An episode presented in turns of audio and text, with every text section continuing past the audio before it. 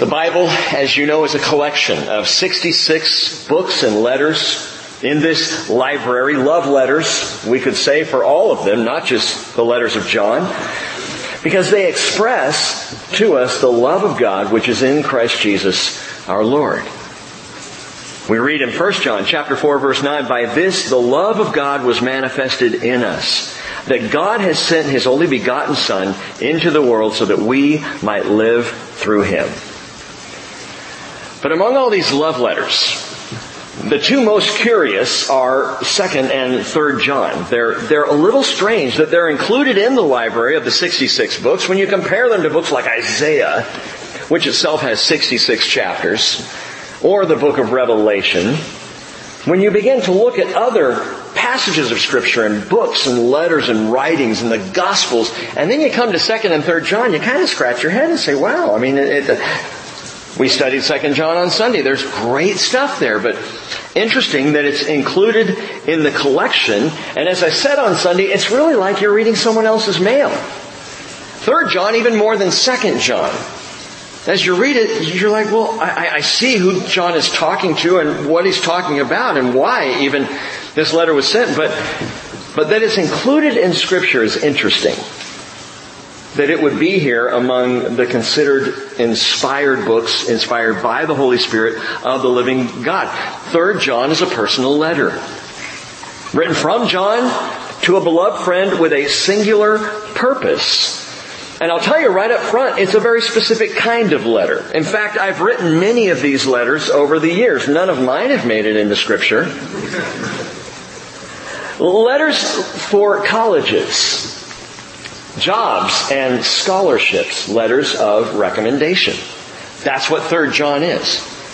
Centuries before motels began springing up along Route sixty-six, these letters of reference made all the difference in the world between a warm meal and a good night's sleep or a hungry night out on the hard, cold ground.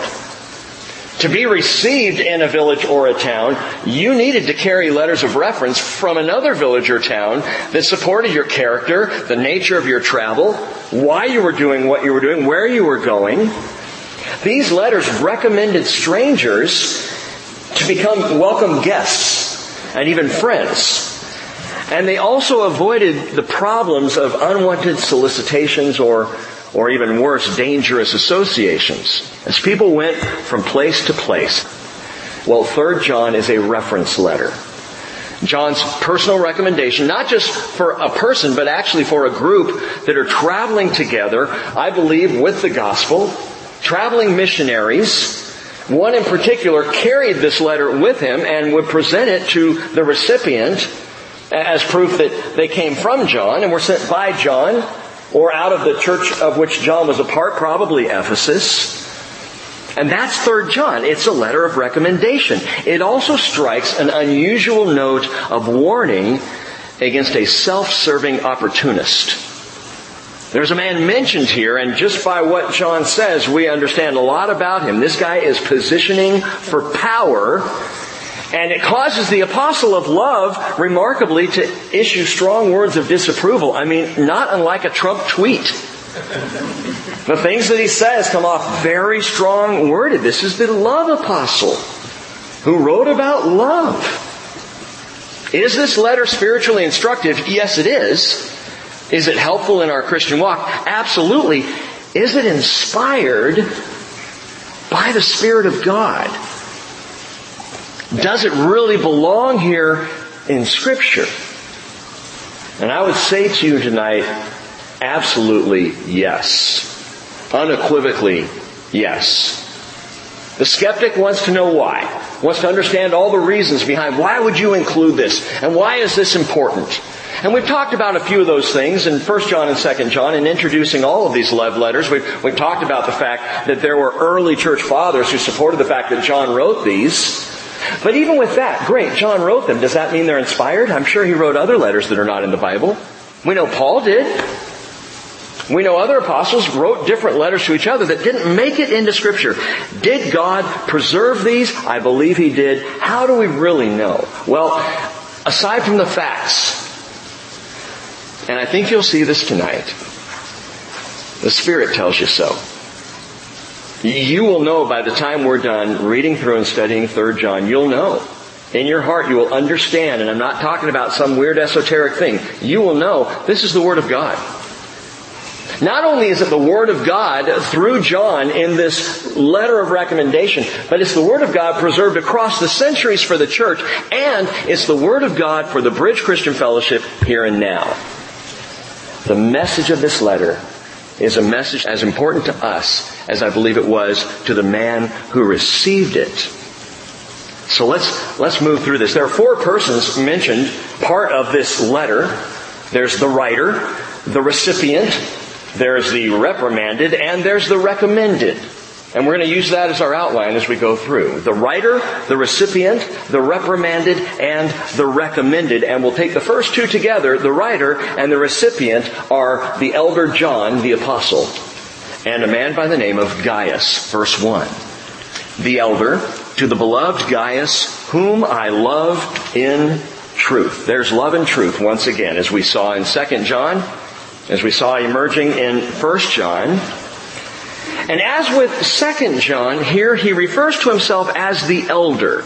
The elder, and I believe this is an alias. I believe it's a code name due to threats and persecutions that were against the church at that time. So John doesn't necessarily name himself. We're into a different era now as we come to the end of the first century, and persecution has ramped up intensively. So letters like this would be sent out, and they would have a concern not only for themselves but to the recipients themselves. And you might say, well, he names Gaius, the elder, an alias to Gaius. Well, now Gaius is going to be in trouble, right? Well, here's the thing. All three additional names that are listed in this letter are common Greco-Roman, if not Latin, names. Gaius is a Latin name. It's actually Caius in the Latin. Gaius in the Greek. It means Lord or Sir, possibly derived from the Latin word for rejoice. But the bottom line is this is not a name that would red flag anyone. This is a letter that would go by, and if a centurion or someone grabbed it, or, or, or someone who was opposed to the movement of Christ grabbed this letter and, and read the elder, I don't know whether that is Gaius and, and okay, these other guys, oh, okay, those, those are citizens, just let it go. It wouldn't raise any concern whatsoever. There are four Gaiuses actually mentioned in the New Testament. There's Gaius of Corinth. In Romans sixteen twenty-three and First Corinthians chapter one verse fourteen, he's listed. Those verses are up behind me. There's Gaius from Macedonia, who's mentioned in Acts nineteen verse twenty-nine. There's Gaius of Derbe, and he's the one who accompanied Paul with some other men to Jerusalem, Acts chapter twenty verse four. And then there's this Gaius, the beloved Gaius, who the elder is writing to in love and in truth. Gaius, whom I love in truth. I like that phrase because it's both genuine and it's positional. Genuine and positional. What do you mean? It's genuine because John truly loves Gaius. So for him to say, this is Gaius whom I love in truth, yeah, I love you. Of course I do. But it's also positional because he loves Gaius in truth, that is the truth who is Jesus Christ. So he both loves him truly, but he loves him in truth. One is how he feels, I love you truly. The other is why he loves him, because he's in the truth, because he's in Jesus. The why factor, I think, is what we need to remember from time to time when we love each other. Not just how I feel about someone in the church, but why should I love them? Because they, like me, are in truth. Because you're in Jesus just as I am in Jesus. Therefore, my responsibility to love is heightened. So John has both the how and the why. First John chapter two, verse five says, whoever keeps his word, in him the love of God has truly been perfected. By this we know that we are in him. The one who says he abides in him ought to himself walk in the same manner as he walked. So we can read about Gaius here, the beloved Gaius, whom the elder loves in truth, and we can turn around and say we know and accept him by association with John. Hey, John loves Gaius? Gaius must be a good Gaius. So we, we can say, yeah, we have we have an affinity for him too. I, I I don't know if this happens with you. Maybe I'm just weird. But I read names in the Scriptures, and if they're associated with someone that I know or recognize, I kind of like them already. I know nothing about this Gaius, but John calls him beloved, so I want to meet this guy. You know, that's how the church has been grown. You might say it's been built by association. Built by association. I love the pattern of God. He builds by association. He doesn't build by big signposts. He doesn't build by big flashy programs. He builds one person to another, to another, to another. And oh, you know that guy? Well, if you know that guy and I know you and you're in Jesus and he's in Jesus, well then by association, I love him too. And the body of Christ is built. Built by association. Man, the wisdom of God is in this. And it can be seen in how Jesus built His church. Matthew sixteen, eighteen. I will build my church and the gates of hell will not prevail against it, He said. And He began to build it right there with three guys. And then the twelve. And then the one hundred twenty. And then the three thousand. And then the five. And the ten. And on we went. But Jesus builds by association on the foundation, First Corinthians three eleven, of Christ. As you know Christ. And someone else knows Christ, and another knows Jesus, person by person. Or as Peter put it, living stone by living stone. We're built together. First Peter two, verse four. Coming to Him as to a living stone, which has been rejected by men, but is choice and precious in the sight of God. You also, as living stones, are being built up as a spiritual house for a holy priesthood. We are not built up to be stone cold, however, but to be rock solid, in love with Jesus, and in love with each other, because we are in love and truth. True relationships. Truth and love. And I know we went over this on Sunday, but we got to keep going over it. Besides the fact, John uses the word truth, as you know, five times in this letter. He'll use words for love seven times. That's important. John continues to be the apostle of love, even with some of the strong warning that he gives here, which we'll get to. But four times he uses the word agapetos, which is the adjective form of unconditional love, and it's translated beloved. Beloved. Verse one, verse two, verse five, and verse eleven, where he uses the word beloved, it's all agapetos, from agape. Two times he uses agape or agapao in the verb form. Here in verse one, who he says, to the beloved Gaius, whom I love, I agape in the truth.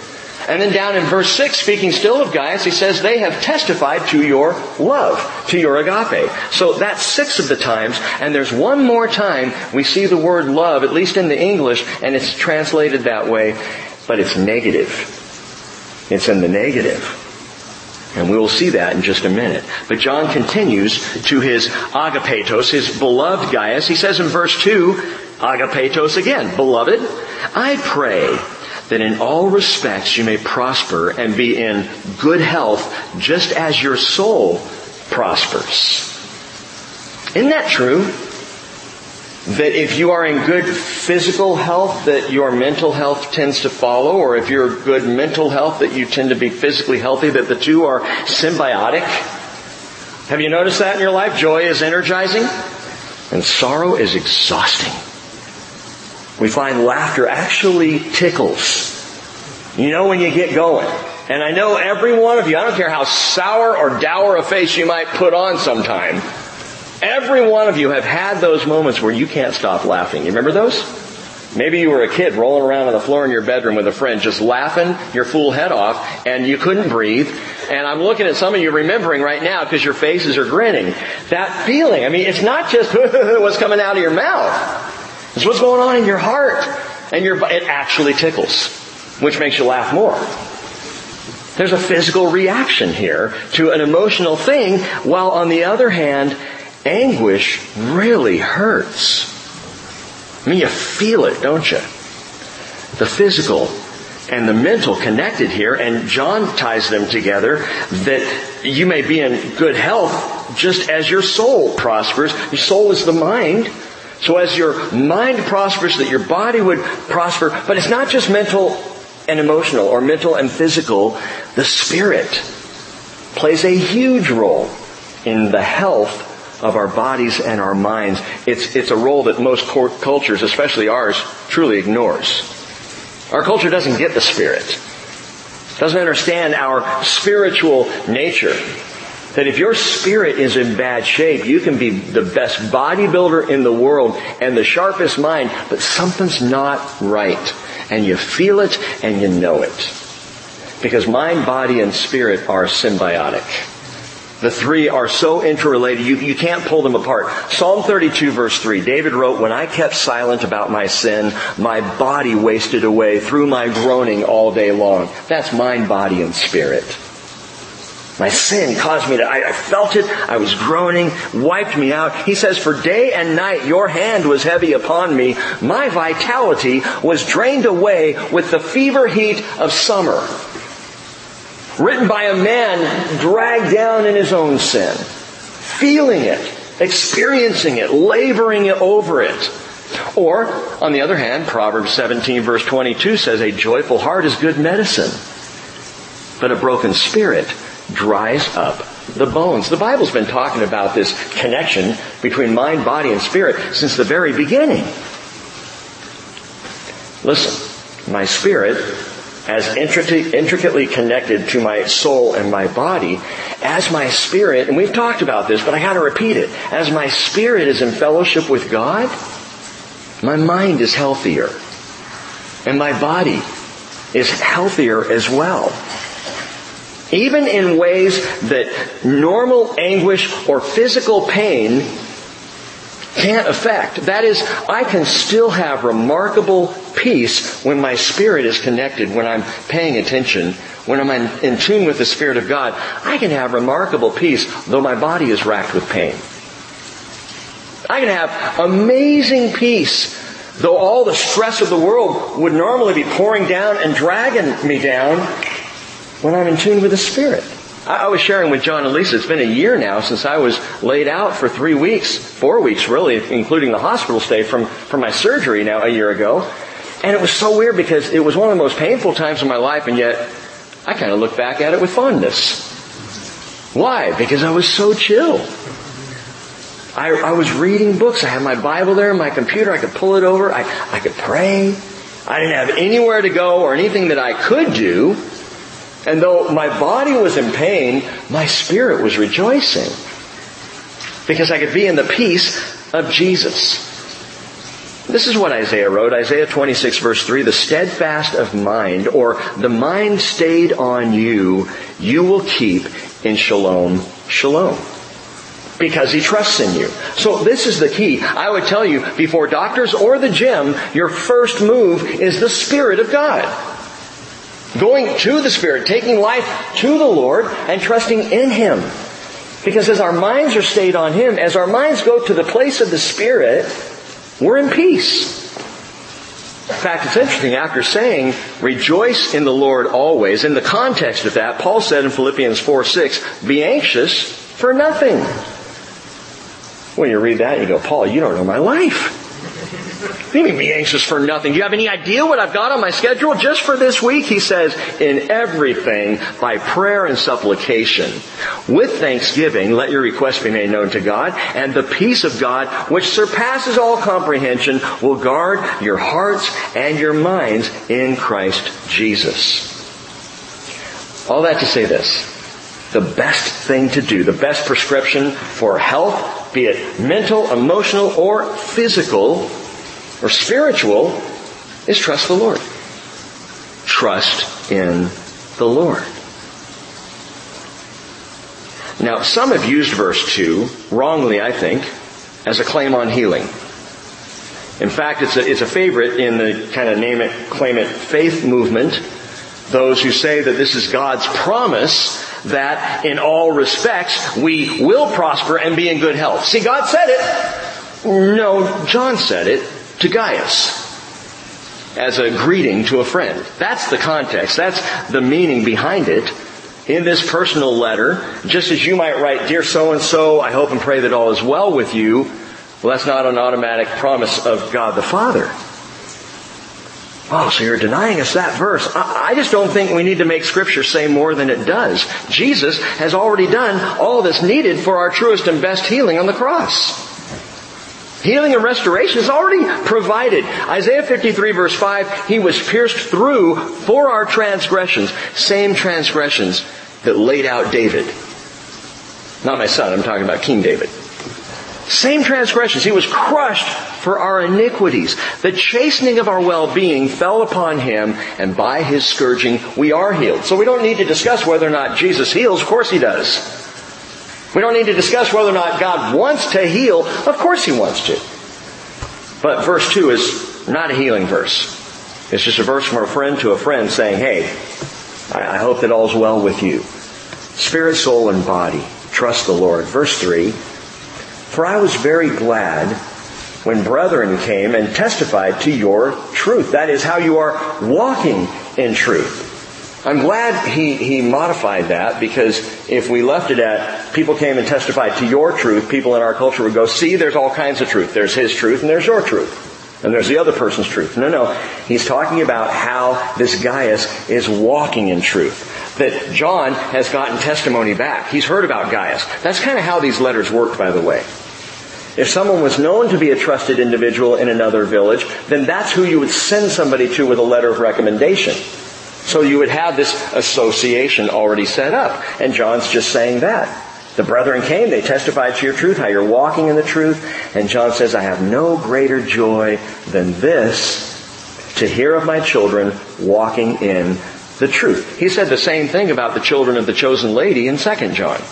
I have no greater joy than just knowing the people I know are walking in truth, but here we get to learn what exactly he means and how this is exemplified in real life. Verse five. Beloved, you are acting faithfully in, watch this, in whatever you accomplish for the brethren, and especially when they are strangers. Note this, what he actually says, the actual translation is this. You are acting faithfully in whatever you accomplish for the brethren and these strangers. So he's not just making a blanket statement. This is a specific statement. These strangers, that is the people coming to you that I'm sending to you, bringing this letter, as you're standing there, Gaius, at your front door, and you're reading this letter, and you don't know this group of people, that's who John's talking about. These strangers, you're acting faithfully in whatever you do for them. So, so do for them. Verse six. And they have testified to your love before the church. That is the brethren who, who know this Gaius. You will do well to send them on their way in a manner worthy of God. Listen, we are down to the brass tacks here of love in terms of hospitality. One of the most practical ways love is lived out. And we've been saying with John so far, we're not into love theologically. Even love doctrinally, we get it, the teaching, we're supposed to love. But what's going on here, what John is getting at is, this is how you do it. Hospitality. Guys, listen, this is something I have left mostly to my wife in our marriage. She's got the hospitality angle. Just let me know when the people are coming, I'll show up. But she's the hospitality. That's, that's her area. I don't see it. I don't know about you guys, but I sit around the house, I just don't see it. We were, I was talking about this today. You know, the house needs things to be done. I don't see it. I don't know. Cheryl sees it. Rick, can you vacuum? Why? I didn't even know we had carpet. You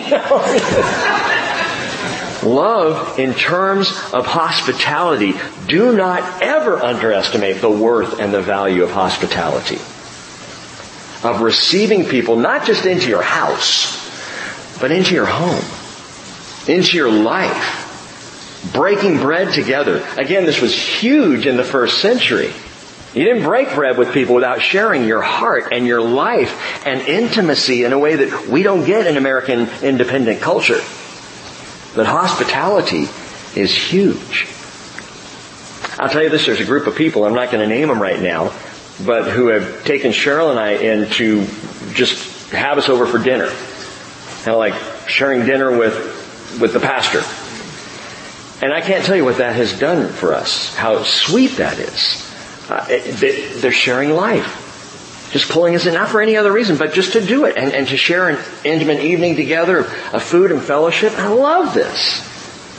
And, and if they're hearing me, I want them to keep doing it. So, you know, it's, it's a good, it's a good thing. But love and hospitality, this, this is the service of the gospel. This is what the gospel does. See, the gospel is preached, but the gospel is also lived. And it's not lived without being preached, but it's also not preached without being lived. Do you understand what I mean by that? There are those who get into the debate about the social gospel. Shouldn't we just live the gospel? Just do good things. And then we don't have to preach Jesus. No, we need to preach Jesus. We need to speak the name of Jesus. We need to talk about the cross and the resurrection of Jesus Christ. That's the whole hope. If you're not speaking that, you're not doing anybody any good. But we don't just speak it. We live it. Because if I'm speaking the gospel and I'm not living the gospel, who's going to believe me? Love and hospitality. Jesus put it this way, Matthew twenty-four, verse forty-five, he said, "Who then is the faithful and sensible slave, whom his master put in charge of his household to give them their food at the proper time? Blessed is that slave whom his master finds so doing when he comes." He even puts it in the context of a household. The idea of a servant serving the servants, of someone opening the door and feeding and caring for all those around them. Paul said in First Thessalonians two twelve, "Walk in a manner worthy of the God who calls you into His own kingdom and glory." There's God's hospitality. He doesn't just call us to be followers. He calls us into the kingdom. He opens the door. This is Jesus who says, "Behold, I stand at the door and knock. Open up. I'll come and have dinner with you." Hospitality. John is not describing what we might assume when we think of mighty men and women of faith.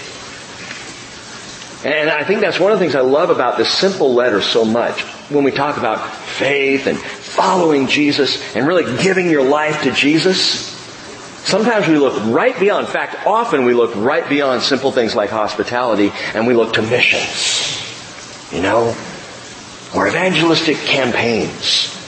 Big moments for God. Martyrdom of the saints. When we look at things like those who by faith, Hebrews eleven thirty-three, conquered kingdoms, performed acts of righteousness, obtained promises, shut the mouths of lions, quenched the power of the fire, escaped the edge of the sword, from weakness were made strong, became mighty in war, put foreign armies to flight. I read that and go, that's what I want to do. And I go charging right past hospitality. Hospitality. What a simple thing. Such a little thing. And yet, it is one of the beautiful reasons this letter's here. To remind you and me that faithfulness is as plain and as simple as loving hospitality. And that's the scenario before us. This group of tra- traveling evangelists, probably sent by John, now they come To, Ga- to Gaius, and they go from Gaius, and they go back to John. Man, he treated him really well. So John sends another crew. But this time, go straight to Gaius, because this guy, man, he'll take care of you. And his reputation, Gaius' reputation, precedes him. So John sends the gospel team back. And that's how it works. Verse seven, "For they went out for the sake of the name, accepting nothing from the Gentiles." So now ta- John's talking about the team, the gospel team. They went out. Note that he says, in fact, it's interesting in this whole entire letter, you will not read the name Jesus once. He never names Jesus. He names the name. That's a very Jewish thing to say, Hashem, in the Hebrew, the name. They have, they went out for the sake of the name. Now, Gaius knows exactly who the elder John is talking about. But that's another hint that he's he's coding this message. They went out for the sake of the name. And they accepted nothing from the Gentiles. So he says, these guys are worth supporting. And by the way, this has always been church procedure. This is, this is good church procedure. It's our responsibility to take care of the apostles and prophets and evangelists and pastors and teachers. That's what we do. We do not expect the non-believing world to do that. So we don't charge for the gospel. We don't, at the Bridge, we don't charge for teachings. If someone wants to go online and download a teaching, great. It's not my word, it's God's word. We don't charge for what we do. People can give to the Lord. But we take care of the ministry. We take care of the gospel. It's our responsibility. That's why we've talked about tithes and offerings. You realize the tithe and the offering is the responsibility of the believer for the furtherance of the kingdom of God. That's what we do. But we don't expect a non-believer to do that. We do it so we can get the word to the non-believer, so that we can preach the truth and, and get it out there. And so we take the resources that we have and, and we put it into the kingdom. And from our church, you know, twenty percent goes to missions, to get the word moving out even beyond our four walls. And then there's money that comes in here that goes to staffing and to ministry and to approaches that we prayerfully hope will bring people to hear the gospel of Jesus Christ. That's our responsibility as followers of Jesus. And that's exactly what John's doing here. Gaius, you take care of them. I'm sending them to you because they went out getting nothing from the Gentiles. That's key. Because again, in those days, that's what the traveling teachers did. The philosophers, they sent around the collection plate. They were in it for a buck to make a little extra money. And there were scam artists out there.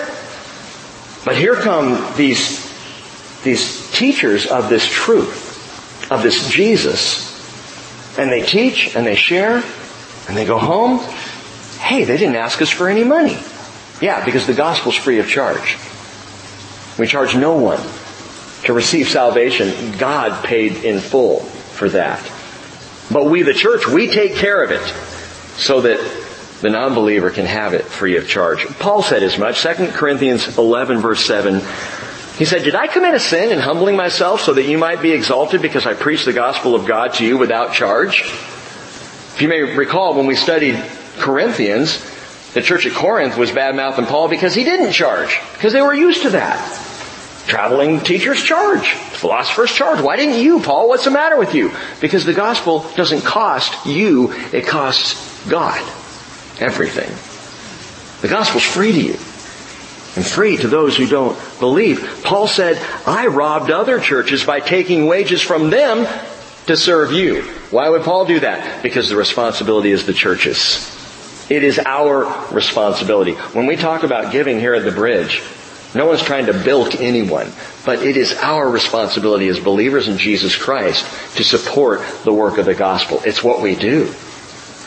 Why would we do it? Because we believe so much in it. Paul says, when I was present with you and I was in need, I was not a burden to anyone. For when the brethren came from Macedonia, which by the way was a very poor region, they fully supplied my need.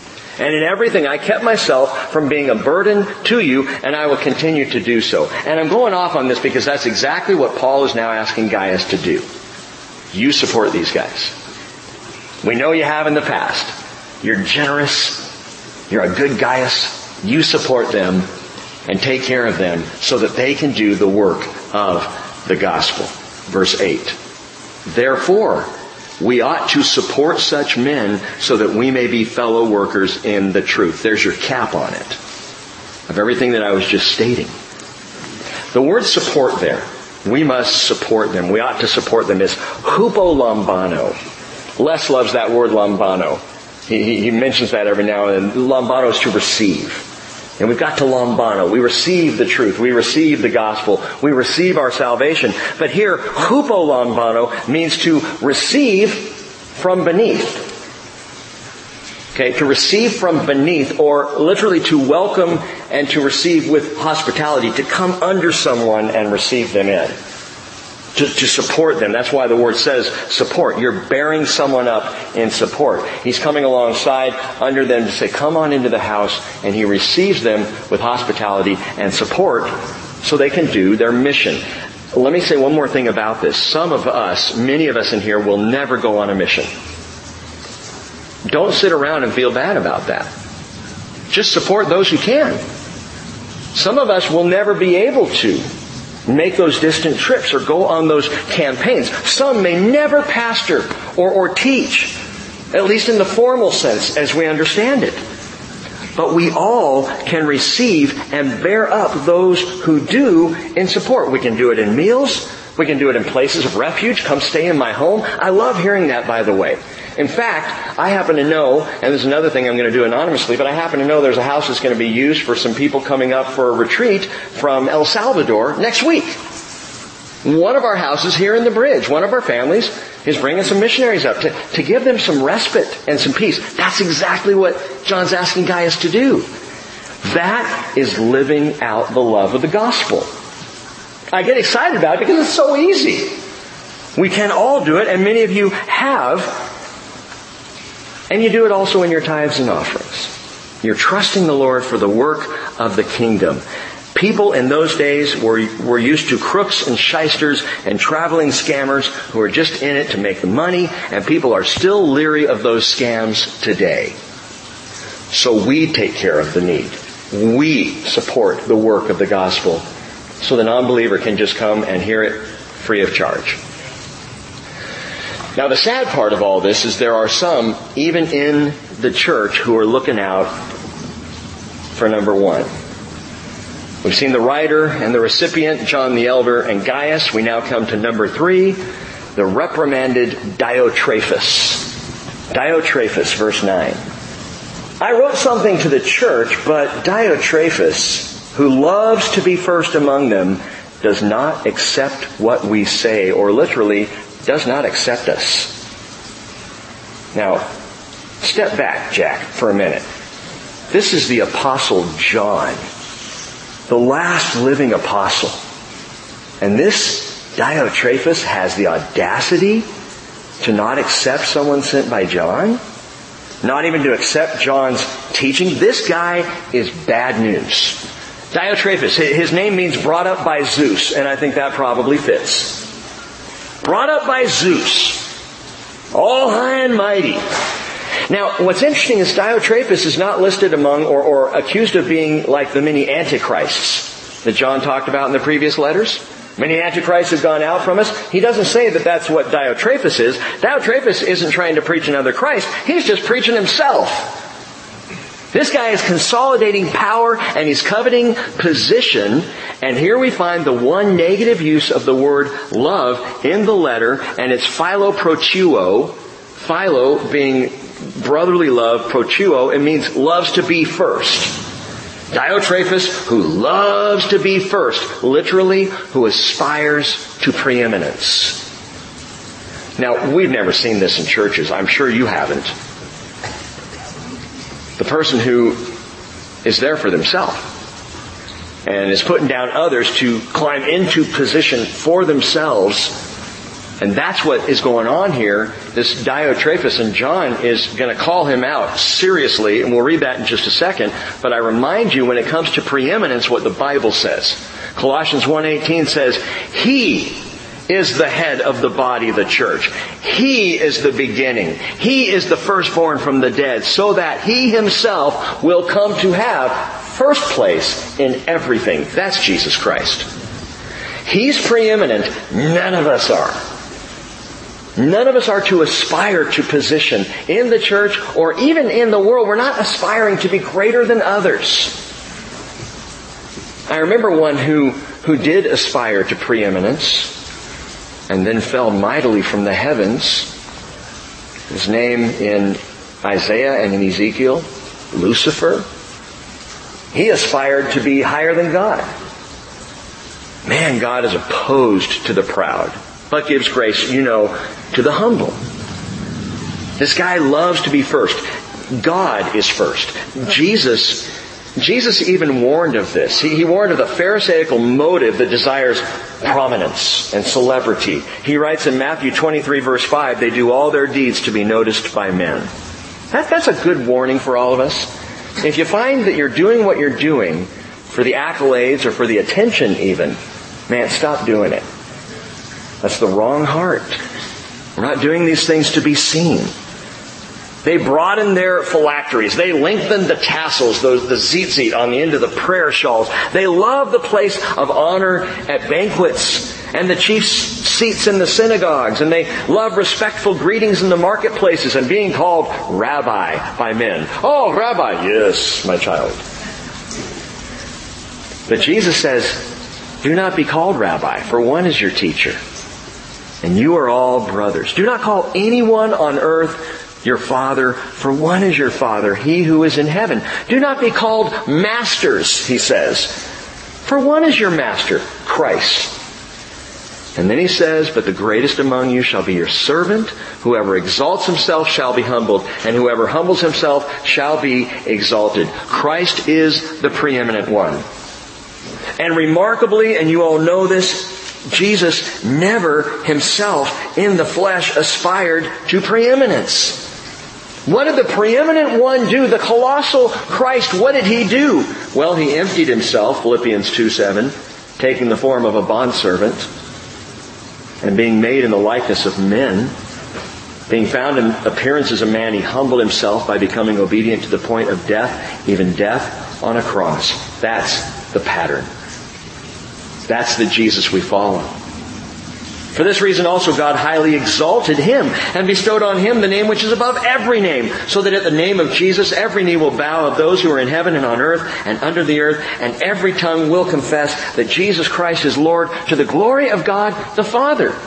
That's the preeminent one who absolutely and abjectly humbled Himself. That's Jesus. I love the song that Rachel wrote that we ended with tonight, Just Jesus.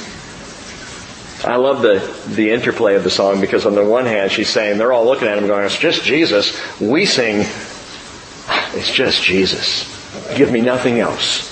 Just, just give me Jesus.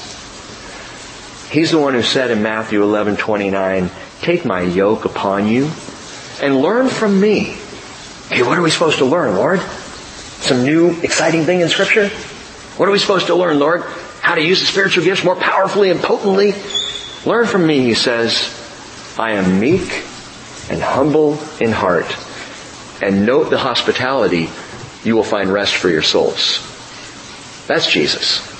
And He is the pattern for us. This Diotrephes, I call him the doofus Diotrephes. John notes several things about him. He says, first off, this Diotrephes was jockeying for position, clearly rejecting the authority of the apostle there in verse nine. And in verse ten he says, for this reason, if I come, I will call attention to his deeds, which he does.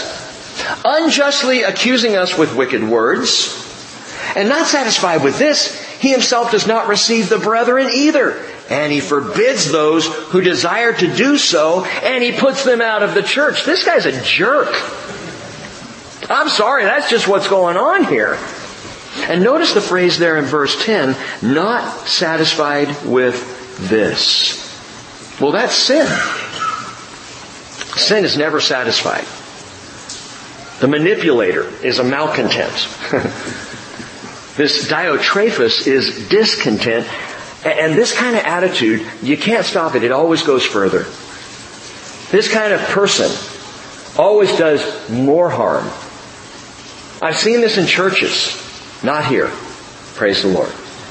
But I have seen this in churches where someone does damage, and you better believe they're going to do damage again. And they're going to do damage again and again. You hurt one person, they're going to hurt another and another and another. I'm talking about those who are intentional in their position and their desire for power, and it just doesn't work in the church. This is the person who's always cutting off more people, chopping and dividing again and again. And John says, I'll deal with him. I'll deal with him if I come. How? John's going to call him out. In more than a Twitter storm, he's going to do it in person. And you can almost imagine, so does John show up at, at the church where Gaius attends and get after this guy? I, I don't know if that happened. He says, if I come. So we don't know if he got out there or not, but he threatens. Going to get all up in his face. But listen, there's a little Diotrephes in all of us. And I hate to say it, but it's that part of the self that strives for some kind of position or station. For some, it's wanting to be the big fish in the little pond. For others, it can be something as simple, listen, it's as simple as being discontent with where God has you. Or discontent with what God's doing in you and through you. It's just not enough.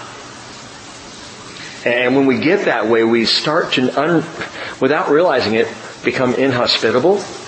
We clamber over people to get where we feel like we need to be. I, I told our staff this morning, and I think about this all the time, we are not here for ourselves. This is not my ministry. This is His ministry. And, and none of us are here for what we get out of being a part of this fellowship. Truly, if we're being honest and recognizing the Word of God, we're here for Him, and we're here for each other, and we're here for a lost world. But the Diotrephes says, I'm just not happy with where I am. Listen, if that's you, there's a very simple solution for it. Call it out. Call out those deeds. Call them out. Confess. Lord, I confess to you, I have not been content with where you have me. I haven't been content with my income. I haven't been content in my family. I haven't been content here on North Whidbey Island. I am discontent. Discontent is dangerous. Remember what Paul said? Godliness with contentment is a means of, of great joy. That, that's, that's the deal. And the Diotrephes attitude can start as simple as discontent and ultimately become dangerous and damaging and divisive. And by the way, John here warns, I'm going to deal with Diotrephes when I come. You know what? We all know this. Jesus is going to deal with all the Diotrepheses when He comes. And it's not if He comes, it's when He comes. Matthew twenty-four forty-seven. Jesus continued the parable we were reading earlier about the servant caring for the household and being hospitable. And Jesus says, if that evil slave says in his heart, my master is not coming for a long time, and begins to beat his fellow slaves and eat and drink with drunkards, the master of that slave will come on a day when he does not expect, at an hour which he does not know, and will cut him in pieces and assign him a place with the hypocrites, and in that place there will be weeping and gnashing of teeth. And Diotrephes is named in Scripture as one who is inhospitable, manipulative, and plugging for his own position. And if that's ever you or me, call it out. Call it out. Confess it before Him. Verse eleven, John writes, Beloved, do not imitate what is evil, but what is good. The one who does good is of God. The one who does evil has not seen God. Beautiful verse. That's the key verse, by the way, of this letter. If you want to pick a key verse out, that's the one. The whole letter is summed up in that simple verse, to imitate what is good, not what is evil, and whoever does good is of God. And by the way, if you do good, you have seen God. If you don't do good, you haven't seen God. What he's getting at here, and it's important to note, our, our good behavior in these matters, it reveals whether or not we've seen God. What do you mean? I thought no one had seen God. Didn't John write that? No one's seen God at any time? Didn't God tell Moses that? You can't see me. The day you see me, you're going to die. So, so what can John be saying here? The one who does evil has not seen God, implying that the one who does good has seen God. What's inherent here is the word good. And I want you to get this, because this is in contrast to another word that John used in First John, which is the word righteousness. Remember, those who practice righteousness are born of God. Righteousness is what we do in alignment with God. It's the keeping of the commandments. It's those actions and behaviors that we do that are right, they're correct, they're, they're the commands. Goodness is something different. Yeah, it's good to be righteous, and righteous to be good. I guess you could say that. But John is not just talking about doing the right thing. He's talking about doing the good thing. And in this letter, the context of the word is generosity. In fact, the word agathos in the Greek can also be translated generous, depending on where you're using it. John, using it here in the context of hospitality, is talking about being generous. Do not imitate what is evil, but what is generous, as indicated in hospitality. The one who is generous is of God. The one who does evil has not seen God. And we're talking about seeing God by faith. Taste and see that the Lord is good, Psalm thirty-four eight. How blessed is the man who takes refuge in Him. Now, take this a step further. God does good things. He's also righteous, which means everything God does is right. His, his morality, his value system, his, his behavior, it's always right. Jesus is always right. Never does the wrong thing. But He's also good. And that's a hospitality word. When God, Genesis chapter one, created the world, what did He say at the end of the first day? It's good. Second day, it's good. Third day, it's good. Fourth day, good. Fifth day, good. Sixth day, that's very good. And He took the very good and He put it in the good. God made a good world to be hospitable to you and to me. So from the very beginning, we have seen this goodness. It's the most simple of behavior. It's doing the good thing. If we've tasted and we've seen the goodness of God, the blessing, the hospitality of the Lord, how can we not do the same? If you've seen that, if you've known that, then just do that. As God is good, so we are to be good. And I love the hospitality of the world. We could get into this. Maybe we will, will when we swing back around, Lord willing, to Genesis someday. But in Genesis chapter one, you see this amazing balance. For everything that He creates in the in the world, he, he creates a home for everything else. Back and forth between the first and second and third and fourth and fifth, fifth and sixth day. If, if you read the creation account, first it's like He builds the house and then He puts something in it. And then He builds the house bigger and He puts something in it. He builds the house, finally He puts mankind in it. All of the bad that's in the world, I believe, is a result of our sin. And that includes the hurricane that is right now barreling toward the East Coast. What? You think that's because of sin? Yeah, I do. Because sin entered the world, death entered the world by sin. Oh, come on, Rick, you don't think there were hurricanes before? No, I don't. Before they sinned. Earthquakes? Famines? No. I don't believe that happened. Sin into the world and hospitality went out the door. It's almost funny to say this because hospitality has been such a light term and is a light term in our culture. But to God, it is as important as creation. He saw that it was good. He made the world hospitable so that we would have a home. And He invited us into that home. And now He looks at you and me and says, do the same thing. Do that. Invite one another in. Invite people into the home with generosity and hospitality. And you might say, well, Rick, you told us on Sunday to slam the door in their face. I did not. That's not what I said. Look at Second John verse ten. If anyone comes to you and does not bring this teaching, do not receive him into your house. If someone comes preaching another Christ, you are not to be hospitable. You don't let that in. That's a wrong spirit. And I'm not talking about lost people. Lost people, almost more than anyone, need our hospitality, need the goodness, need the love. We invite them in. Come on in. If you don't know Jesus, come into my home and let me show you Jesus. But if you're coming to me bringing another Jesus, an antichrist, you are not welcome with that here. And that's what he's talking about in Second John. And in Third John, he turns right around and goes right back to this hospitality, saying, yes, this is our responsibility. But if we turn a blind eye to the goodness of God, then we will not see God. Jesus said, blessed are the pure in heart, for they shall see God. This is a letter of recommendation, and with it, hospitality. The act of good love is recommended to Gaius. It's called out in Diotrephes. He's not acting in it. But then we come to verse twelve. Demetrius has received a good testimony.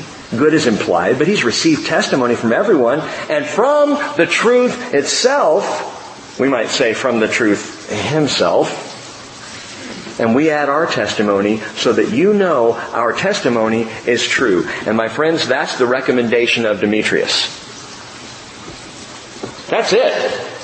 One line. One verse in the letter. But it's the point of the whole letter. He wrote this letter to recommend Demetrius and, and the traveling group that are coming to Gaius. That's why he sent it out. But there's something interesting I got to point out to you here. One of the Gaiuses that I've mentioned to you before, four different times we see the name Gaius in the New Testament. One of them was from Macedonia. And he traveled with Paul, and he came to Ephesus.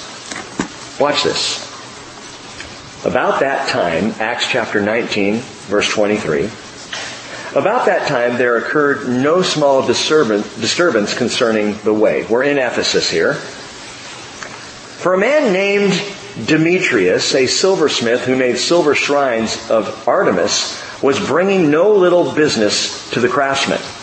These he gathered together with the workmen of similar trades and said, "Men, you know that our prosperity depends on this business, and you see in here that not only in Ephesus but also in all of Asia, this Paul has persuaded and turned a considerable number of people away, saying that gods made with hands are no gods at all." Cutting in on our business. Not only is there a danger that this trade of ours will fall into disrepute, but also that the temple of the great goddess Artemis might be regarded as worthless, and that she whom all of Asia and the world worship will even be dethroned from her magnificence. When they heard this, they were filled with rage. They began crying out, saying, "Great is Artemis of the Ephesians!" Note this, the city was filled with confusion, and they rushed with one accord into the theater, dragging along Gaius and Artemis, or Aristarchus, sorry, Aristarchus, Paul's traveling companions from Macedonia. Now, this is only conjecture. I can't prove this. There's no further evidence to support this, but it fascinates me that here in Third John, he's writing to Gaius, and he is writing to recommend Demetrius. In Ephesus, it was Demetrius who led the charge, and Gaius who got beat up. I don't know if they're the same two guys. I'll tell you what I do know. Jesus not only has the power to change a life, He has the power to unite the ununitable. And I could very easily believe that this Demetrius may well have been the silversmith who set the city of Ephesus in a rage against Paul and his companions, and this same Gaius receiving the letter may have been the Gaius who was beat up in Ephesus. If that is the case, and it one way or another doesn't change the meaning or, or the purpose of the teaching here, but if that is the case, can you just imagine for a moment the look on Gaius' face when he opens his door and there stands Demetrius? Better, can you imagine the look on Demetrius' face when he pulls the letter out of his cloak and hands it to Gaius? This is from John. Don't sit, just read it. Just read it, man. As he slides to the back of the group, you know. It's such an interesting thought. But we know this truth, and John has poured out this truth again and again and again through First, Second, and Third John, that the extremes are brought together in love and in truth. I even think about our fellowship, how extreme we all would be without Jesus. How unique we might be, how, how disparate in the world, and how we may never have even come in contact with one another, but for the love and truth of Jesus Christ, He pulls us together. And you know what He does? He pulls us together even when we're pushing each other apart. Jesus has this marvelous way, the Spirit of God has this way of healing and uniting, and when we get into our skirmishes, you know, like the children of the chosen lady being little brats, when we do that kind of thing, Jesus, He just pulls us together. Sometimes it's on a Sunday in worship we look over and we see that idiot who upset us last week and they're just singing away. It's like, ah, that guy loves Jesus too. Okay. It's marvelous. But He can even bring together those who are beaten up by those who are doing the beating. He can bring them together. That's what Jesus does. So the recommendation for Demetrius comes here at the end of the letter, just this one line, and it's just the testimony. So simple, he received testimony from everyone, and from the truth itself, and we add our testimony too, and you know our testimony is true. And that's really all it takes. You see Jesus in people, don't you? Don't you just know? You can vouch for someone because you've already seen Jesus active in their life. That's the testimony of the truth. It's how Demetrius lived, and it's who he was in Christ. And we don't need to know anything else about Demetrius, but that others could say, he's a good guy, Gaius. Welcome him into your home. Verse thirteen, I had many things to write to you, but I am not willing to write to you with pen and ink. I told you before, I believe the many things ends up being First John. Because he just can't help himself. But I hope to see you shortly, and will speak to you face to face. He said the same thing to the chosen lady and her children. You see, because for John, rightly so, it's all about relationship. Our Christianity is Christianity when it's face to face. Don't don't spend your life tweeting and, and emailing and texting, and don't let that be the standard of relationship. Let's get together. And I'll, I'll throw out this challenge to you all. When I hear someone say, I just wish your church was more welcoming, I, I, I want to turn right around and say to them, well, welcome me. I'll, I'll come to your home. But it's incumbent on all of us. In fact, I will raise this at a level even above what I said earlier when I was talking about it is our responsibility to support the work of the church and the work of missions. And it is, you know what I think is even a greater responsibility? That we love each other in the goodness of hospitality. That we go out of our way. That, that we're the ones on a, on a Sunday morning, for example, walking in the foyer, not looking for the people we know, but looking for those who seem a little lost. Looking for someone who, who maybe you've never met before. Oh man, it's uncomfortable. I know! And until you break through, until you have the conversation, until now you're in a new relationship and that feel, person feels welcome. I just think that's something we could never work on enough as a fellowship. Welcoming each other. And welcoming those who may feel unwelcome because they don't know anybody, or maybe they're new, or maybe, boy, you know, it's embarrassing when someone's been here two years and come up and introduce themselves to me and I go, hey, how long have you been here? Two years. Oh, that's great. Of course, I always say, well, why haven't you come to me before now? No, I don't. I'm kidding. Hospitality. That's the message of the letter, and it's a vital message. Face to face, and finally it says in verse fifteen, peace be to you. The friends greet you. The friends is code for the church. Greet the friends by name. John doesn't, by the way. He doesn't greet the friends by name. This isn't like one of the letters of Paul where the last several verses are people who are being named. Greet this person and that person and that person. John doesn't do it. Remember, there's care being given with this letter. He ends with this subtle code. He avoids location. He avoids identifying information. But there's love here. Greet the friends. Welcome warmly. Gaius and Demetrius in this letter, they remind us of this truth. The only love letter from God that some people may ever read is the one they read in you. It's the one they read in me. We are especially living in a culture that does not know the Bible. So many people either have never picked up a Bible or will never pick up a Bible. And so the only Jesus they may ever see is the Jesus they see in you. That may be the only motivation someone ever has to even open a Bible, to crack the Scriptures and, and to read and study. And Paul said in First Corinthians three verse one, do we need as some letters of commendation to or from you? You are our letter, written in our hearts, known and read by all men, being manifested that you are a letter of Christ, cared for by us, written not with ink, but with the Spirit of the living God, not on tablets of stone, but on tablets of human hearts. You know what I'm sitting here looking out at right now? A library of letters. Love letters, every one of you and myself. We are God's love letters in this world. And we are to be read, to bring people to the gospel of Jesus Christ. So, be like Gaius, walk in the truth. Be like Demetrius, of, of good testimony. Better still, just be like Jesus, in truth and in love. Let's pray. Lord, we thank you so much for your word to us. Thank you for the challenge that you set before us, the reminder once again And Lord, I need this reminder because, as I said, Father, I do have a tendency to launch to the heights. You know, I want to see or do or be involved with the big things, the great ministry. And Lord, it just seems to me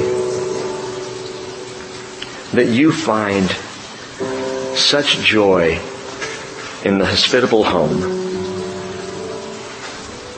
in the, the family who opens their door, in the people who invite others in. And I pray, if nothing else, that this simple act of hospitality would impact all of us tonight. And we may see and recognize that our greatest ministry may simply be hospitality. Thank you, Lord, for your goodness to us.